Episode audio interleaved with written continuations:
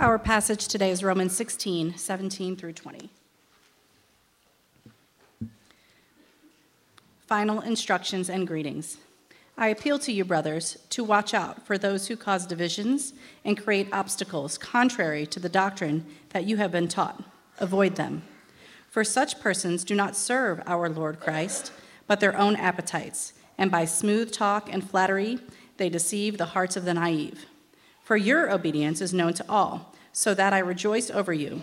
But I want you to be wise as to what is good and innocent as to what is evil. The God of peace will soon crush Satan under your feet. The grace of our Lord Jesus Christ be with you. This is the word of the Lord.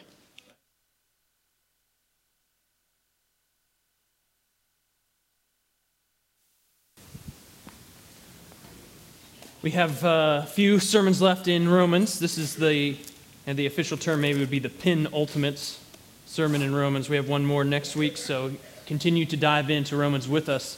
We just sang some songs that have some echoes of an ancient garden where there's a, a serpent slithering around, and we sang about this, this dragon that needs to be driven from his seat. Do We need to sing those kinds of songs. Hopefully, we feel the sense that the, the, what has happened in the garden, there's some echoes happening now, both good and bad, hard and right. And the church, the people of God, need to understand and be aware of these things. That the, the, the garden unleashed two seeds that were promised into the earth. There would be the seed of the serpent and the seed of the woman, and they would be at constant enmity with one another. And that enmity continues so that the church, those who are uh, the seed of the woman, they are the ones who are in Christ, who came from uh, the woman, the one that was promised in Genesis. Those who are in Christ, they're under constant threat from the seed of the serpent. And what Paul has done all through the book of Romans, whether we knew it or not, whether he explicitly stated it or not, is prepare us and equip us and get us ready to be those who are constantly in animosity with the seed of the serpent.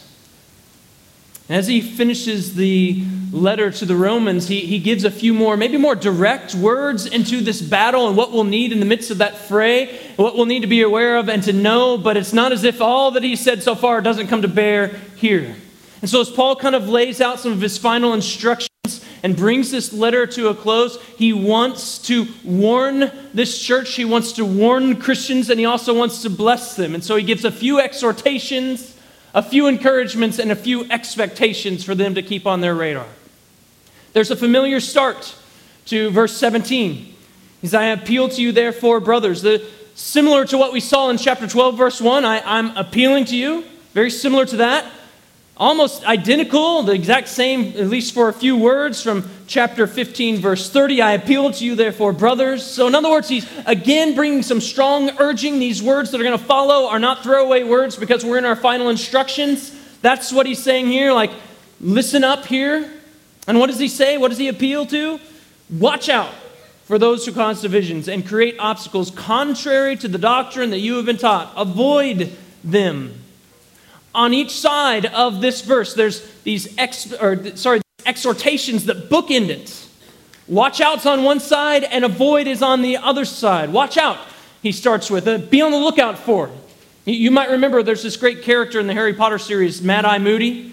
He's a grizzled old veteran who uh, has been through a lot of stuff in his life. He has a lot of scars. He's missing an eye, so he has a mechanical one. And he's been seeing a lot of dark arts and faced a lot of battles. And his saying that he gives all the time is constant vigilance. Like he's been there, he knows the battle. And so he says, constant vigilance. And, Paul is, is a lot like Moody in a sense. He's like, he's a grizzled veteran. He's seen some stuff, he's been around. And, and he says, in the midst of that, to the Christians that he writes to, you need to be constantly vigilant. Watch out. Now, when he talks to the, the Romans, the saints who are in Rome, he, he, he doesn't necessarily say that you're particularly susceptible to this so that you need to watch out. I, I think more likely what is happening, he knows that there is an ever present threat to the church, to Christians, and because that is true, he warns them, watch out. But Paul certainly knows this in his own life. He, he likely writes this letter from Corinth. And what's Corinth? But uh, it's a mess of a church. And one of the problems at Corinth was their divisions. They're, they're moving into different sects and they're, they're, they're fighting against one another. He hears of disturbances going on in Galatia. He has problems in, in Philippi. A few people are fighting there. He hears of what's going on, wolves among the elders at Ephesus. All these could be brought to bear when he warns them to watch out. And there, there's not a ton of things that Paul gets fired up about in his writing. Here's one thing that he gets fired up about a bunch, and it is division. The false doctrine, he gets fired up about that and division. There's some other things he's like, eh, eat or not eat, we're okay. But don't divide. Right? He, he gets fired up about division and those who create obstacles to right doctrine. That's certainly from his experience. He's seen how it's disintegrated the church, but it's also a reflection of the very heart and posture of God towards these things. In, in Proverbs chapter 6, there are six things the Lord hates. One of them are, are seeds that are sown of discord. The same word that Paul uses here for divisions was used in chapter 5, verse 20 of Galatians, where he's talking about works of the flesh. One of the works of the flesh is those dissensions, divisions. And Paul gets fired up about it because he's reflecting uh, what God thinks of this. He's seen the damage that it's done. And so he says to the church, maybe not particularly susceptible, maybe not even a, a, an imminent threat at the moment. There may not be someone around that can identify with these verses, but he says, not, not because of any of those things, but because he knows what is true, that they are under threat always. He says, watch out. And he warns them because God hates these things that he speaks of in verse 17 to watch out for. It's a work of the flesh, so watch out. He specifies further, all right, verse 17, what are we watching out for? for those who cause divisions and create obstacles contrary to the doctrine that you've been taught. Paul is not against any division, he, he's not against any obstacle. Right? Think about division. He, he is totally willing to be, be thought of as a fool to the Corinthians for his doctrine. Right? He has no problem dividing from super apostles if that's what's necessary in order to maintain the truth. He's not against any divisions because some divisions are necessary when you're holding to right doctrine. He's against divisions because of doctrines contrary to what they've been taught. In other words, contrary to the right doctrine, contrary to the true gospel, contrary to truth. It's right doctrine that they are to receive, to believe in, to live in light of, not divide over. And notice the problem here. The problem isn't right doctrine and people dividing because of right doctrine. The problem is wrong doctrine. That's what brings the division is. Wrong way of twisting the truth. False gospels, those things bring division. Not right doctrine. Right and true doctrine do not bring it. False doctrine, twisting of the truth. That's what brings in division. Paul's not against all obstacles. To the Corinthians, he says, I'm totally willing to, to be put a stumbling block in front of people. The, the stumbling block of Christ crucified, that's the stumbling block he's willing to have. So he's not against all obstacles, but he is against obstacles to the truth. And those who would create those obstacles, in other words, they, they make it hard to receive the gospel, they make it hard to receive truth, they, they stir up some sort of resistance to right doctrine and right teaching. Those are obstacles placed in the way. Again, it's not truth or the gospel or right teaching that caused this problem. They're not any obstacle at all. It's what's contrary to those that cause the obstacles. Amen. He says, watch out for those. Doesn't say watch out for anything. Watch out for those who cause these types of division and who lay these kinds of obstacles in front of you. Now, there's certainly a thread of Eden just kind of weaved through this passage. You hear echoes of it all through this passage, and it's noticeable here. Satan's Eden strategy can be seen in some of the ways that he's describing these people of verse 17. One author summarizes it like this, and I thought this was helpful, so I put it up there. It, here's strategy from Satan in Eden. First, he, he raises suspicion regarding God's authority and credibility. You remember the words that he hissed, right? Did God actually say? What is he doing but, but casting doubt and shadow upon the very character of God and the Word of God? Is this the one who can give you credibility? You're going to listen to him? Is he credible to say these things? Is he the one that really should be the authority? Did he actually say that? Then he adds to what God said he, he, did he say you shall not eat any tree? That's not what God said, actually. He added to it. Satan then subtracts from what God has said. He, they said, they responded back to him. He said, You won't surely die. That's not true. And then he entices by using authentic words without context. Right? God knows that when you eat of it, your eyes are going to be open and you're going to be like God. Well, some of those things are true, right? But they're without context, they're not in the right place. And this is his strategy. He was, what he was he trying to do there? He was trying to cause division between God and man, and between man and woman, and, and woman and God, if we were going to make all those connections. Like he's trying to cause division. He's laying obstacles into the right doctrine and right truth. It was not the truth of God's word and God's command to them that caused the division, it was the twisting of it, the false teaching that caused the division. The distortion of the truth was what laid the obstacle in front of Adam and Eve. And Paul would have Christians watch out for people who have the serpentine hiss going through their mouth like Satan in the garden. He would have us watch out for those who would cause division by throwing doubt upon God's word, by, by twisting the gospel, by adding or subtracting from it. They would, he would have us watch out for those who would raise suspicion of the truth, who would cause us to resist or maybe build up some sort of resistance to the truth, or they in some way make it hard for us to want to receive true and right doctrine. He might be warning us against one who always thinks that it's their job to correct or to inform, or who says, well, actually, a lot. It might be one who talks a lot. When we speak a lot, the, the scripture is really clear. When you talk a lot, eh, sin is not lacking, it's not far behind. Or he might be warning against one who's pretty quiet, but very carefully and craftily well times his questions that cast doubt, and shadow. It might be one who seems very kind, but who always comes to the conclusion, well, you know, we just can't really know, can we? And Paul says, watch out.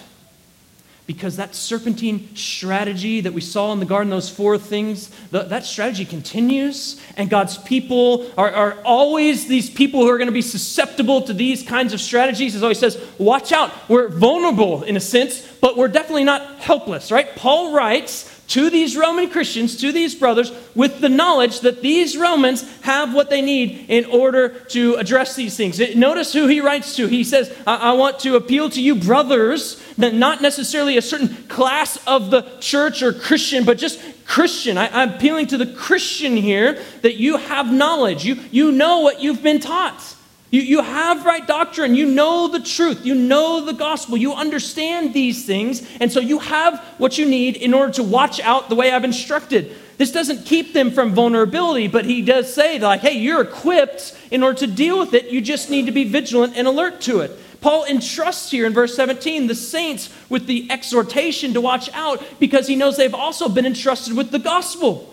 They've been entrusted with right doctrine. They've been entrusted with the truth. And when you have God's word, you can rightly watch out. God's word is this word that's sufficient for us. it, is enough. We don't need an extra added strategy in order to put onto the Bible in order to face these kinds of things. It's sufficient, it's clear. Now, not every part of it is as clear as we'd want it to be, but it's sufficiently clear. It's enough for us to understand how to live in this world in a way that's pleasing God. It's our authority, and so we need to sit underneath it, and it's necessary if we're to watch out the way Paul wants us to. And this gives us, in God's Word, we have what we need to be discerning, to be constantly vigilant in the midst of our vulnerability. So, yeah, we're vulnerable, but we're not helpless in that. Adam and Eve, they'd, they'd been taught the right doctrine, the true things. Here, here's these trees, and God gave them specific instructions, and they still took and ate. And our nature is like theirs. And because that's true, what do we need to do? We need to follow Paul's instructions here and watch out. Amen. Now, Adam and Eve sin, what did it do? It led to death. And it's not just that sin that leads to death. Paul says the wages of sin leads to death. And so he exhorts, watch out, and he adds on to that. That's the other bookend of verse 17 watch out and avoid. Those who are the ones who will cause divisions and create obstacles contrary to doctrine that they've been taught, they are to be avoided. Not argued with, not convinced, not persuaded. Don't hear them out. He doesn't even say be patient with them, he says avoid them. Adam and Eve, they, they gave a hearing to one like verse 17, and it didn't go well. And Paul would spare the saints of that, and so he says, avoid such people. Because again, it's wrong doctrine that's going to cause division. It's wrong teaching that's going to create obstacles to the truth, that's going to cause some doubt and difficulty in believing. And Paul knows these brothers have what they need to discern that because they have been the, renewed their minds by the truth that he has laid down in front of them. And so they know how to avoid this. They should be the ones who have this impulse to want to live in harmony with one another, chapter 12, verse 16, to be peaceable with everyone, chapter 12, verse 18. But this is not in opposition to what he says in, in chapter 16, verse 17, when he says, avoid them. What I think is happening is that there's some assumed attempts here. Paul says to Titus, he says, if, if there's a man who's causing division, you warn him once, warn him twice, and then have nothing more to do with him, Titus 3.10. I think he's assuming that there's some been attempts for harmony, attempts for peace, and they haven't gone well. He, he's probably assuming Galatians chapter 6 if anyone is caught in sin, you who are spiritual, go in the spirit of gentleness and try to correct them. But after the failed attempts, here's what you do. Verse 17 avoid them.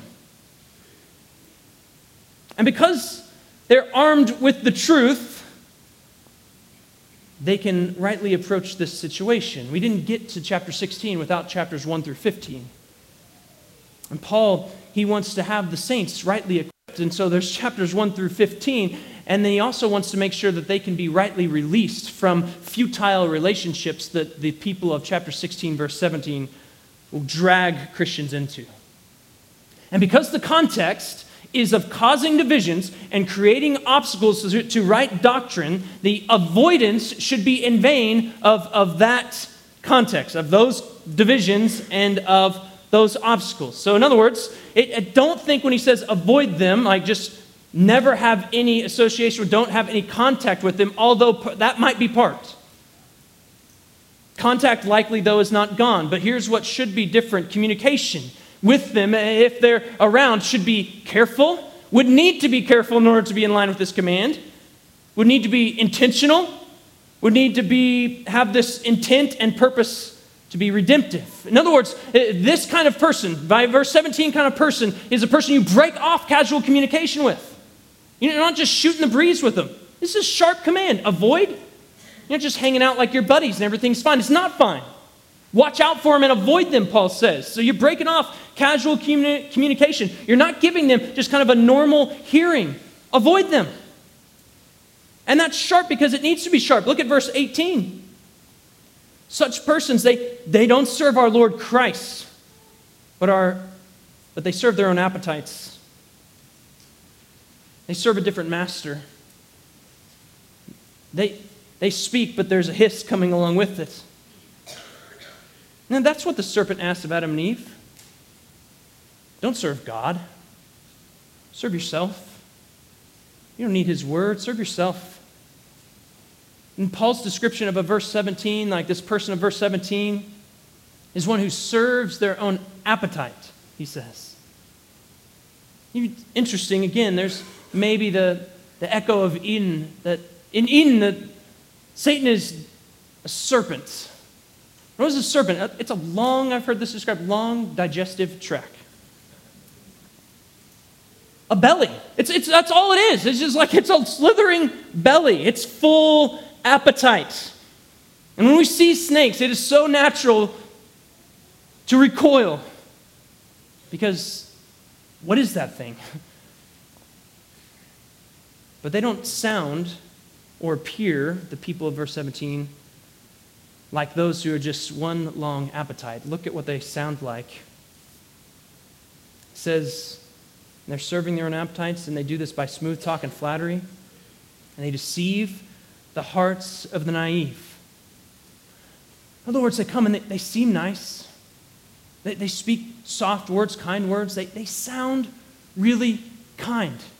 There's smooth talk. In other words, there, there's some eloquence there. The, the sound of their voice, the words they're saying, they, they seem not only pleasant, but plausible. Oh, that totally makes sense. I, I, I could see how you'd get to that place. That's smooth talk. Or flattery. Flattery, the same word for flattery is used in chapter 15, verse 29. Can you guess which one? If you look at 1529, what word it is? It's the word blessing. Now that's interesting, isn't it? Doesn't that get at, at the difficulty here of flattery? And so, in other words, like they're going to come with words, and these words might seem gentle and lowly. They're not going to come out as harsh and mighty. They're going to seem like blessing. They're going to seem like they're, they're bringing such good. But here's what he says that they're actually targeting something. They're wanting to feed their own appetite, and, and to do that, they'll go after the vulnerable naive. Naive, that is innocent or unsuspecting. The ones who don't heed the warning of verse 17 to watch out and to avoid. In the book, The Pilgrim's Progress by John Bunyan, pilgrim, Christian, and hopeful are, are walking along the path. And as they're walking, another path joins in the way that they're going. And the description is that a dark man with a very light robe walks up. And he asks them, Are you going to the celestial city? They say, Yeah, we're going there. And he says, Well, follow me. It's the same way I'm going. And listen to this description from Bunyan. So the two pilgrims, they followed him in the new way which had joined the road. A little at a time, it curved until it veered away from the celestial city. And in a little time, their faces were completely turned away from it, and yet they followed him. But by and by, before they were aware of the man's deception, he led them both into a net. This man in the story, his name is Flatterer. He's the flatterer. It's interesting if you think about the story, he's hardly a prominent character. Uh, John Bunyan will spend pages and descriptions on Apollyon and other nemesis that they face along the way. And flatterer just kind of comes and goes, and he's barely there at all. And that's, I think, part of the nature of flattery. You almost don't even notice it. It's hardly prominent. He's just a subtle character. He comes in, and notice the description. Uh, Bunyan does this so well. He's like dark on the inside, but very light robe. It doesn't seem like he's this scary creature when he walks up. But what happens in the end? He leads them right to the flatterer is one who claims to have the same goal. He's even he looks and has this appearance and sound of being very light, but he gives a little veering into their path.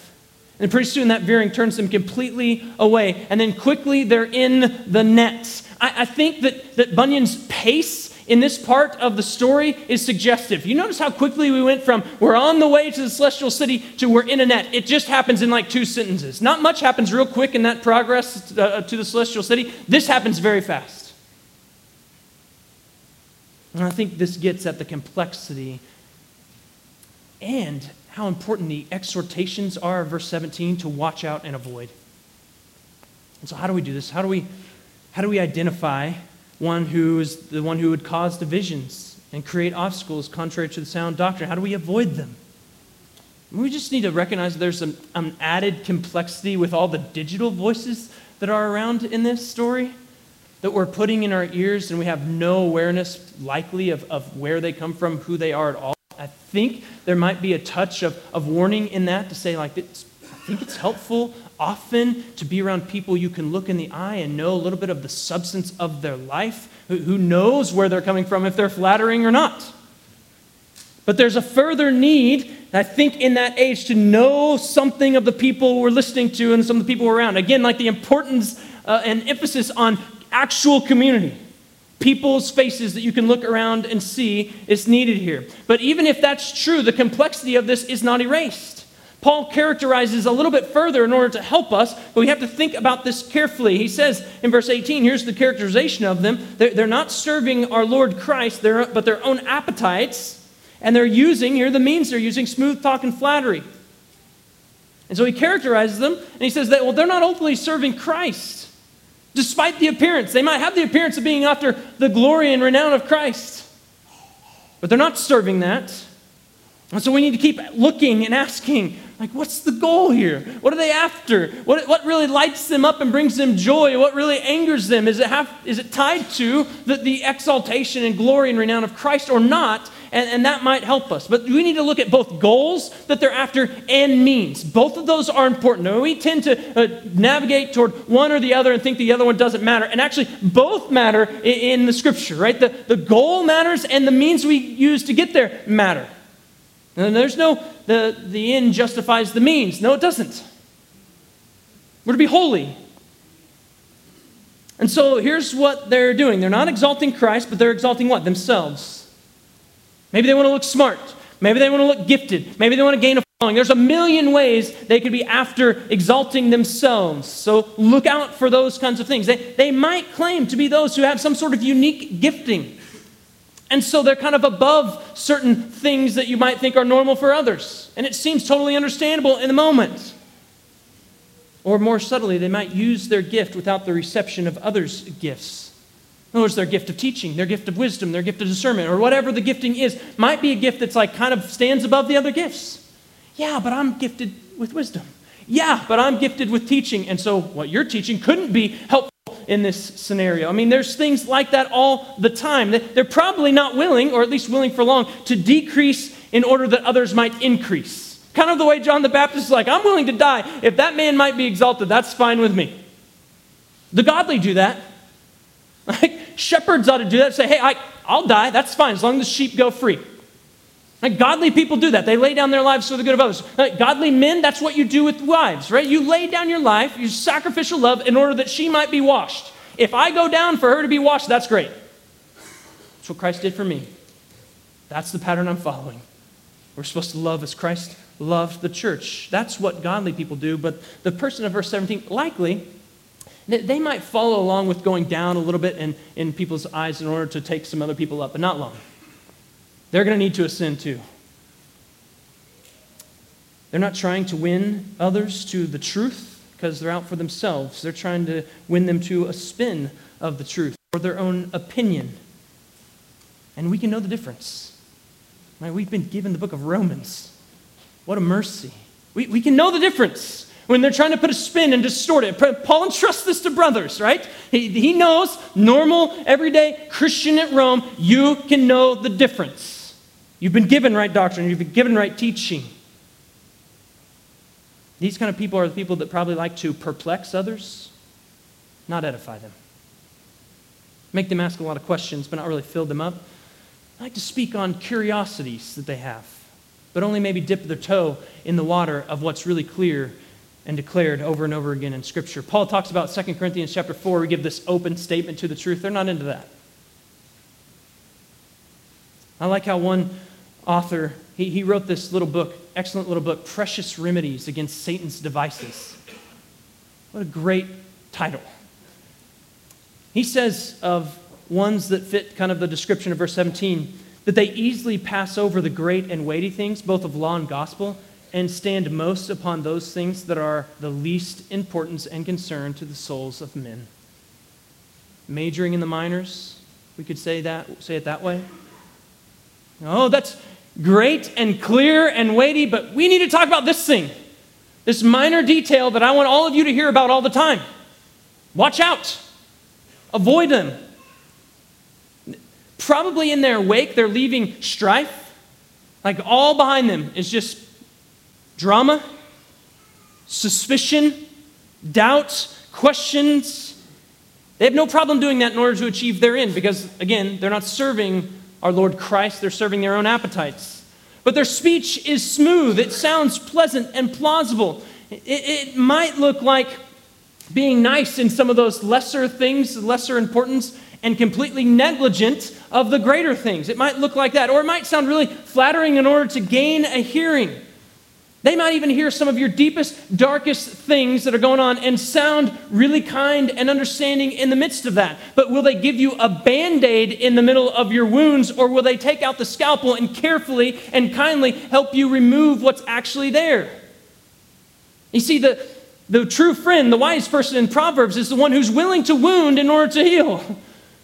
The one who's just going to slap a band aid on it and move on is not wise more likely to fit into the category of verse 17 than not. Now, again, none of this makes it simple, but also it tells us that it's not impossible. We need to listen well, watch well. We need to listen together. Like we are people who belong to one another, and we need to listen to one another. That, that doesn't mean like one person has, like, I, I have to listen to this before I make a decision. I'm not saying that. I'm just saying we're going to need one another on this journey to figure this out. Paul wrote this to brothers here. We need family. We need one another. We're going to need some other gifts in the middle of this. We should be listening and receiving them regularly so that when we're trying to discern things on our own, we're equipped more fully because we've been built up into the head that is Christ by all these other gifts that God, Christ gave to us to be built up. And so we're going to need one another. And so we watch out together, and then we will avoid together if necessary. Now, when Paul writes this, he doesn't seem to lack confidence in these brothers that, that they're going to be able to, like, fulfill what he's exhorting them to fulfill. He doesn't seem to lack that confidence, like, oh man, I'm telling them to watch out and avoid, but they're never going to be able to figure this out. I don't think that's true at all. He, he gives exhortations and then he moves right into a few encouragements. So we have a few exhortations and then a few encouragements. Look at verse 19. For your obedience is known to all, so that I rejoice over you, but I want you to be wise as to what is good and innocent as to what is evil. Their obedience is known. And Paul rejoices in it. That obedience, perhaps their obedience being known is what maybe Paul is, is thinking about when he thinks, like, man, they better watch out. Their faith in chapter 1, their faith was, was told throughout the world. And they better watch out. They're specifically probably in the target. Their obedience is known. They're, they might be targeted by the enemy, by these folks of verse 17, because they hear of something going on in Rome. But they're also the target, get this, of, of God's encouragements through Paul. He says, Your obedience is, is known. He looks on him from the outside. Guys, oh man, you're doing it. I'm so proud of you. It makes me rejoice when I think of your obedience and what you're doing. You're, you're doing this very thing. And the obedience that Paul rejoices in is the obedience of faith. In chapter 1, verse 5, he's like, I'm writing to bring the obedience of faith. That's the kind of obedience he's talking about. The obedience that looks at who God is and what God has done and what that means for us and just starts living life in line of it. Like it's a response to all that God is and all that God has done. You start living life in obedience to him because you trust him. It's that kind of obedience that Paul says that's the kind of obedience I rejoice in. And it's evident in your lives. And in his joy, he encourages them hey, keep going in this obedience. And here's how you can keep going in the midst of a world where you're going to be under constant threat of the people from verse 17. Here's how you do it be innocent as to what is evil, or be innocent, be wise as to what is good, and innocent as to what is evil. Flip them around there. One, uh, one author said this, put it this way, just kind of rewrote. It's his translation, the Phillips translation. He said, I want you to, to be experts in good and not even beginners in evil. Amen. Yeah, I want to see you. I, there's a typo there. I saw it in my paper too. I want you to be experts in good and not even beginners in evil. And what this does here, what he, he's paraphrasing that there, actually draws out the contrast really well. The contrast between good and evil, the, the contrast between being wise and innocent, or what he would say, expert and beginner. Paul wants wisdom from these believers. He wants purity from these believers. He does not want ignorance. That's not what he is uh, commending here. Be completely ignorant. No, that's not what he's commending at all. He wants them to be wise. I, think 1 Thessalonians chapter 5, verse 1 or 21 and 22 say it well. Hold fast to what is good and abstain from what's evil. That, that, that gets at it right there. That's verse 19b in 1 Thessalonians 4. He doesn't desire ignorance of evil. That would be opposite of what he said in verse 17, right? He says, Watch out. In other words, you're not ignorant to what's going on here. Pay attention. Be careful. There's a warning there. And so he doesn't want them to be ignorant of evil, but he does want them to learn to have no part in it. And not just to have no part in it, to not want to have a part in it, so that they want to completely avoid it. He wants them to keep walking in the obedience of faith. And, and to do that, they don't need a deep dive into evil. That's not necessary. They need the deep dive into what is good and true and right. Amen. I'm, I'm kind of astounded sometimes. Uh, I see it with my wife, but I'm astounded. And moms in general, they know their baby's cries, right? And I'm astounded that they, they know cries that they've never even heard from their child. They kind of know what it means. It's, it does not come naturally to me. I don't know if that's that's probably just me. Doesn't come naturally to me. Like, even if they've never heard, a young baby, like they've never heard the I'm hurt cry, when that cry goes out, I guarantee you, like the moms know, like that's a different cry. That's hurt, even if they've never heard that cry before. Why? Because they've heard all the normal cries. That's the I'm sad cry or I'm hungry cry or whatever, but that's not the I'm hurt cry. When you hear the I'm hurt cry, I've never heard that before, but something's wrong. And I think Paul wants that kind of thing grown up in believers to, to know evil, not because you, you've taken a deep dive into it and you've studied it and you know everything about not because of that, but because you've taken a deep dive into all that's good and true and right, so that you have studied that so well that when something else comes up, you're like, something's wrong. Something's not right here. Your radar comes up and like, something's off. And that's what Paul wants when he says, I want you to be wise as to what is good and innocent to what is evil. And we haven't gotten again to this place in chapter 16, verse 19, apart from 15 chapters that he's already written. And what has he done in those 15 chapters? Paul has taken us all, praise God, to the depths of all that is good and right and perfect, right? Here's the glorious gospel. You can be right in the sight of God by faith in Jesus Christ. Oh, and by the way, if you're in Christ, you're His forever, and He's going to take you to the end. Oh, yeah, He's the sovereign one, and He'll have mercy on whom He'll have mercy, and He'll have, he'll have uh, uh, judgment on whom He'll have judgment. Like, this is the one that we've been taking the depths into knowing His goodness and His work and what it means for us. He's taken us there. And so now when He comes here and He says, Well, you need to be innocent of what is evil, He doesn't need to go further into that. He's already taken us into what is good. He's like, You're going to be able to be wise in this thing. And so now we don't have to go into the depths of what is evil because we know how to spot it next to what has been good Amen. that he's given us in Romans. And so, Paul here, be, be, be wise as to what's good and be innocent as to, as to what's evil. He, he doesn't give us a tip or trick to figure that out, does he? No. He's just encouraging us to hold fast to it Remember it. Love what is true and right and good. And again, when we get to the end of verse 19, we haven't eliminated all the complexities of navigating, trying to figure out who we're sort of watch out for and avoid. But he encourages them, and then he puts before them a few expectations that they should have still in the midst of this. Yeah, you're under threat. Here's some encouragements. Keep obeying. Careful what, what's evil. And, and here's a few expectations that you need to have in front of you all along the way. Look at verse 20. The God of peace will soon crush Satan under your feet. The grace of our Lord Jesus Christ be with you.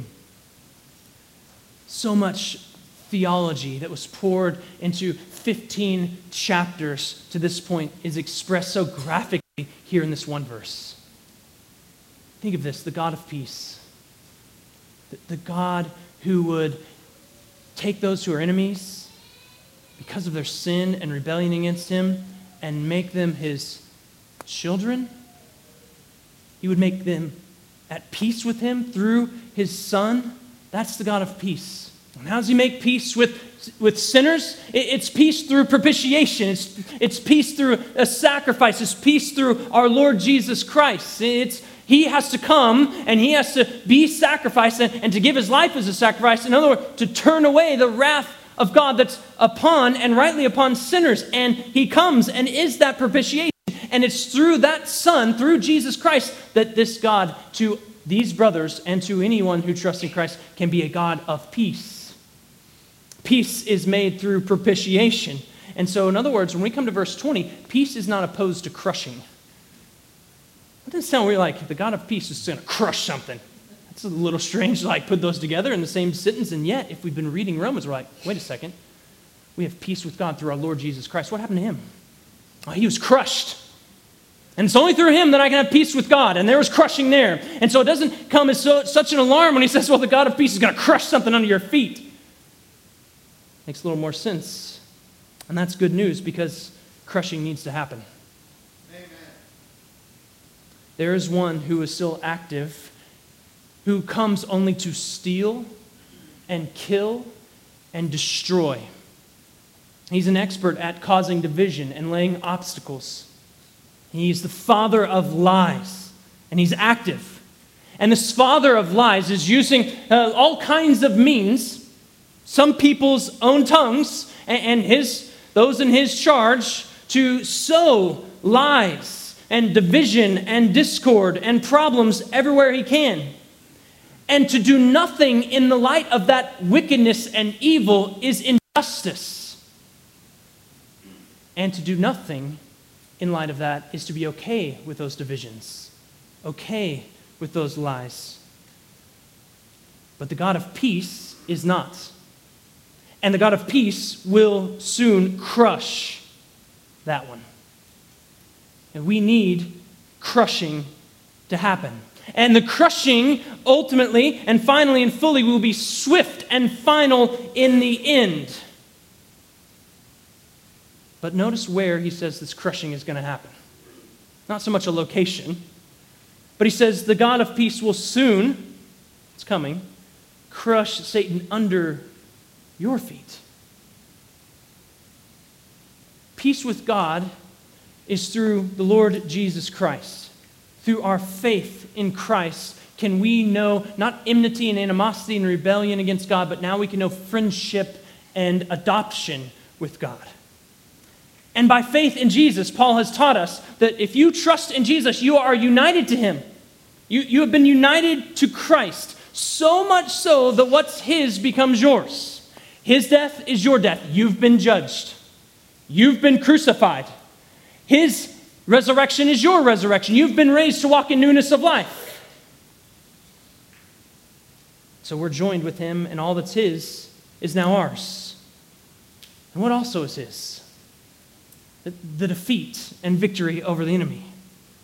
And God so identifies believers, those who have trusted in Christ, with his son that he's already said that you're going to be co heirs with him in chapter 8, and you're already more than conquerors also in chapter 8, because we can't leave chapter 8 before we finish Romans again. You're so identified with that Christ that you're heirs and conquerors, and you're so identified with him that Satan is going to be crushed under your feet. Paul, in verse 20, he takes readers back to Eden again, doesn't he? In, in, in Genesis chapter 3, verse 17, here's the kind of the first pronouncement of the gospel. He's saying this to the serpent, but here's God's word I will put enmity between you and the woman, and between your offspring and her offspring, and he shall bruise your head, and you shall bruise his heel. Paul is saying, Yeah, that's happened. The seed of the woman came, and he, and he laid down the blow, and it bruised him killed him. And that wasn't the end of the story, obviously, right? He was delivered up for our trespasses and raised for our justification. And because that's true, and because Paul says your faith in him so unites you to him that you're with him, that now we're united with the bruised one. That we've been bruised in him, not just so that we might be bruised, but we also might share in the bruising that he's going to lay down finally and fully one day because Jesus was crushed, those in him have been crushed.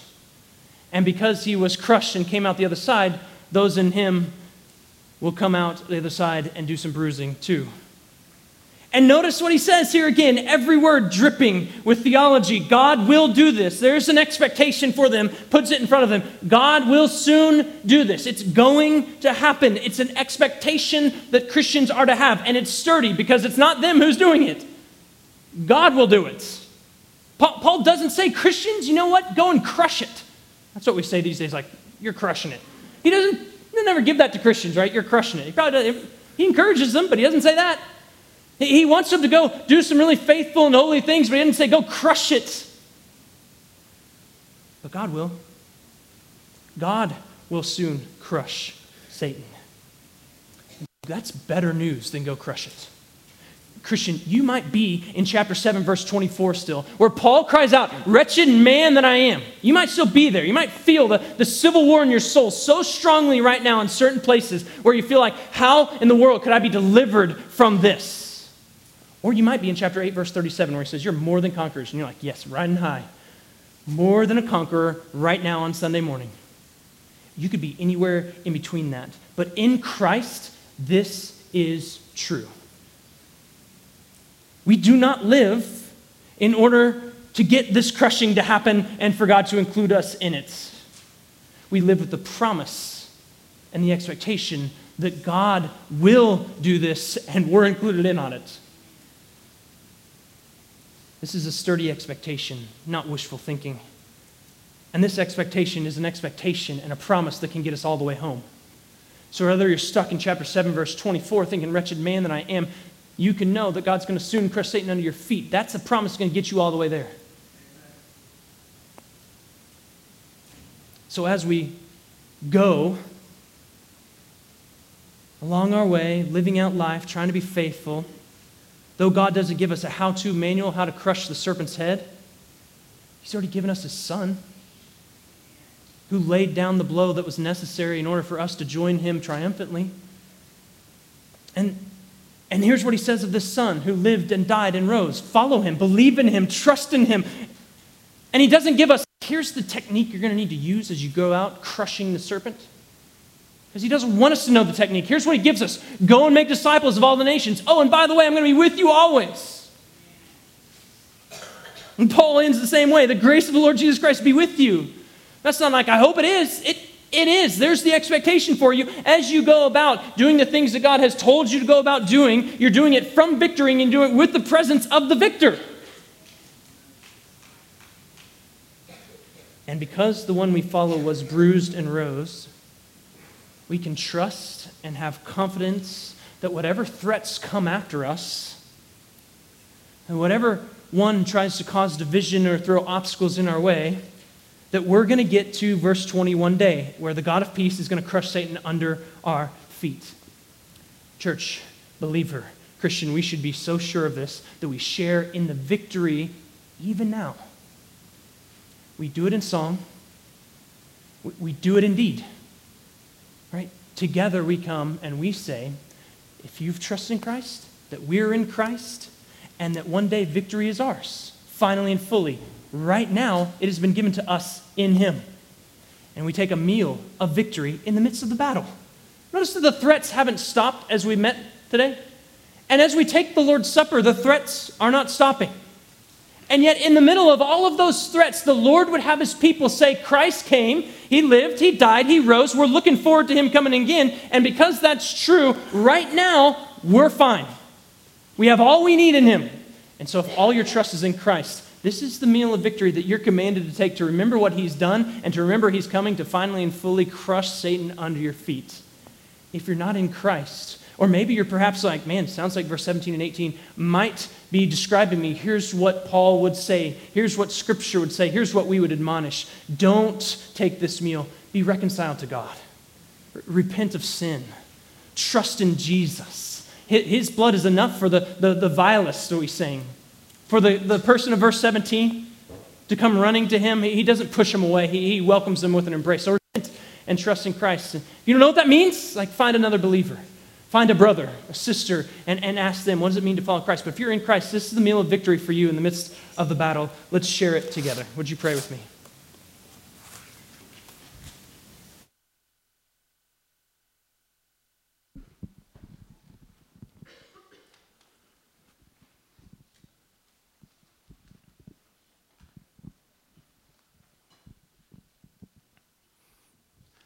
God, as I hear your word today, proclaimed, I experience fear and also great hope together in the same passage. And I fear the enemy because he is real, and I know that you're stronger than him. I know what his end will surely be. I know all of that is true, but right now, this very day, your enemy, Satan, is our enemy. And I believe we do have a target on our back as a church. Not because we're awesome or because we're super Christians, but just simply because we preach your word faithfully and we hold one another accountable to it and we try to believe everything that your word says and do everything that your word says, including, like we just heard at the end, making disciples of all of the nations. And there's nothing the enemy hates more than that. Disciples of Jesus Christ, making more disciples of Jesus Christ. And so, simply by the nature of being a real New Testament church, God, we know your enemy hates us. And is not going to come at us in big, obvious, stupid ways with ridiculous gospels that probably no one in here would believe. He's going to be more subtle than that, and he's going to come at us through one another and through doubts and critical hearts. And I pray that you would grant us unity by the power of your Holy Spirit, God. I pray that we would have humble hearts who receive your word. I pray that we would obey your commands about how to treat one another. That when we have oughts with one another, or when we've sinned against one another, God, I pray that we would deal with that right away and not let things build up and turn into a problem because it can, and it has. The enemy has attacked this church before and caused harm. And we want him to get no foothold in this place, God. So will you knit our hearts together in unity according to your truth? And I pray that we would keep wolves away from this flock, and I pray that no wolfishness would rise up in our own hearts, God. Give us a deep love for one another and uh, help us to, to love and hold up our, our pastors and submit to their authority and do everything that we can to serve one another with all of our gifts. You've gifted us all with spiritual gifts. We need to serve one another, God. Protect us from lies and deception and flattery that can even land on our own tongues, Lord. And we also today are filled with hope because we know that the end for your enemy is destruction, and the dragon will be cast into the lake of fire, and we will reign with you forever. We can't wait until that day. Thank you, Jesus, for being crushed for our iniquities and for our sins, and we remember that today as we take this supper.